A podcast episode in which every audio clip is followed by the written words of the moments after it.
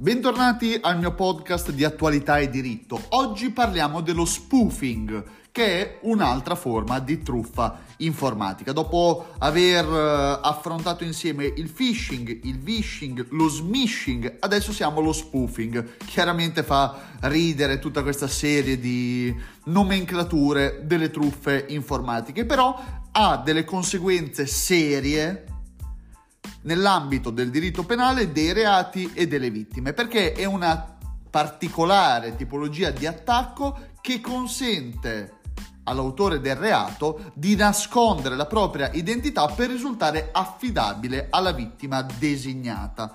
Pensiamo a tutti i casi in cui si ha una sostituzione di persone. Quante volte magari vi sarà capitato di amici che vi hanno detto guarda che mi arrivano mail da parte tua con un link che mi invitano a inserire i miei dati, forse sei stato, forse la tua casella mail ha preso un virus, è stata hackerata. Ecco, questa è una situazione di spoofing. Si identifica quindi tutta una serie di attacchi dove l'autore del reato cerca di nascondere la propria identità, fingendo di essere un'altra persona, di essere una persona affidabile, quindi userà la vostra identità per poter truffare altre persone.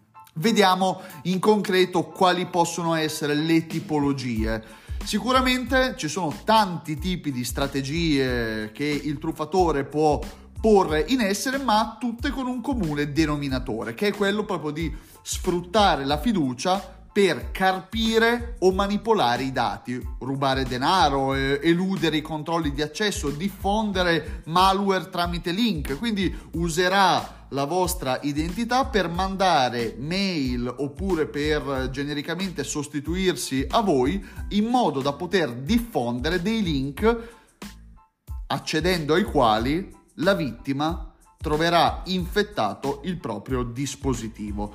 Si cercherà di fingere di essere un'altra entità ed è così che il truffatore andrà a ingannare tanto voi usando la vostra identità quanto le altre vittime che saranno truffate proprio a vostro nome usando la vostra stessa identità.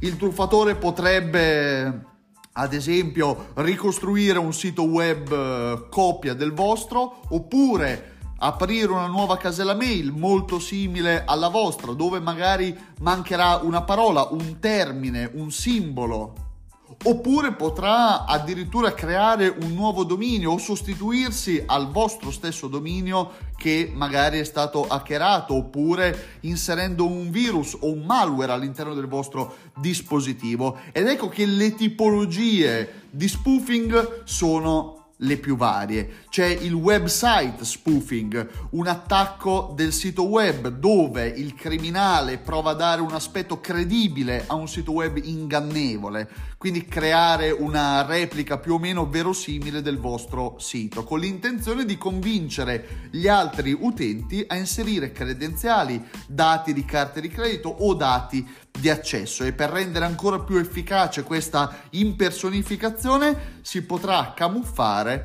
creando degli URL ad arte. Allo scopo si può impiegare anche il typo squatting, cioè registrando un nome dominio sostituendo delle lettere con dei numeri rispetto al nome reale del vostro sito, come ad esempio i primi attacchi a Google dove anziché le due lettere O venivano messi i due zero, quindi andando a camuffare il nome Google. Un altro tipo ulteriore di spoofing, oltre a quello legato alla vostra pagina web, può essere legato invece ad una mail, dove ad essere impersonati sono gli indirizzi di posta elettronica con cui il criminale invia dei messaggi provenienti da indirizzi falsi e questa è una tipica forma di phishing. L'indirizzo falso potrebbe assomigliare a quello di uno dei contatti della vittima ed ecco che diventa sempre più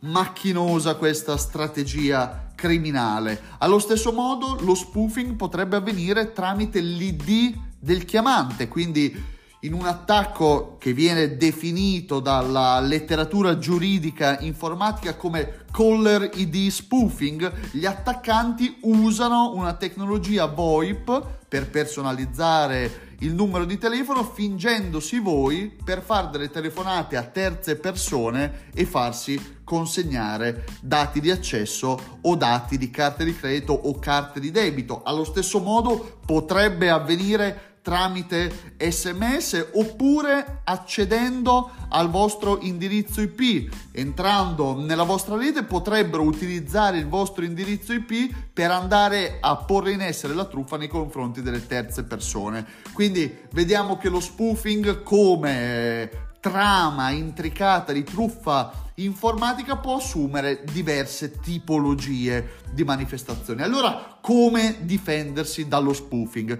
Prima di tutto, attivare un filtro anti-spam e attivare un antivirus che siano efficaci, non quelle cose che magari troviamo scaricandole gratuitamente dai vari app store. E spendiamo due soldi per avere un filtro anti-spam e antivirus che funzionino. Questo prima di tutto per andarci a tutelare a livello tecnico, ma andiamoci a tutelare anche a livello intellettivo, quindi usando la nostra testa, verificando la veridicità delle informazioni contenute nei messaggi che riceviamo, sempre le solite raccomandazioni, non rispondere a email o a chiamate che vengono da sconosciuti, impostare laddove possibile una, un'autenticazione a due fattori, installare un programma antivirus completo, non aprire link o allegati sospetti e non condividere mai informazioni personali o riservate. Quindi diciamo che in questa carrellata che abbiamo fatto in diverse puntate delle truffe informatiche, il modo migliore per difendersi è agire con buon senso e tenere gli occhi aperti.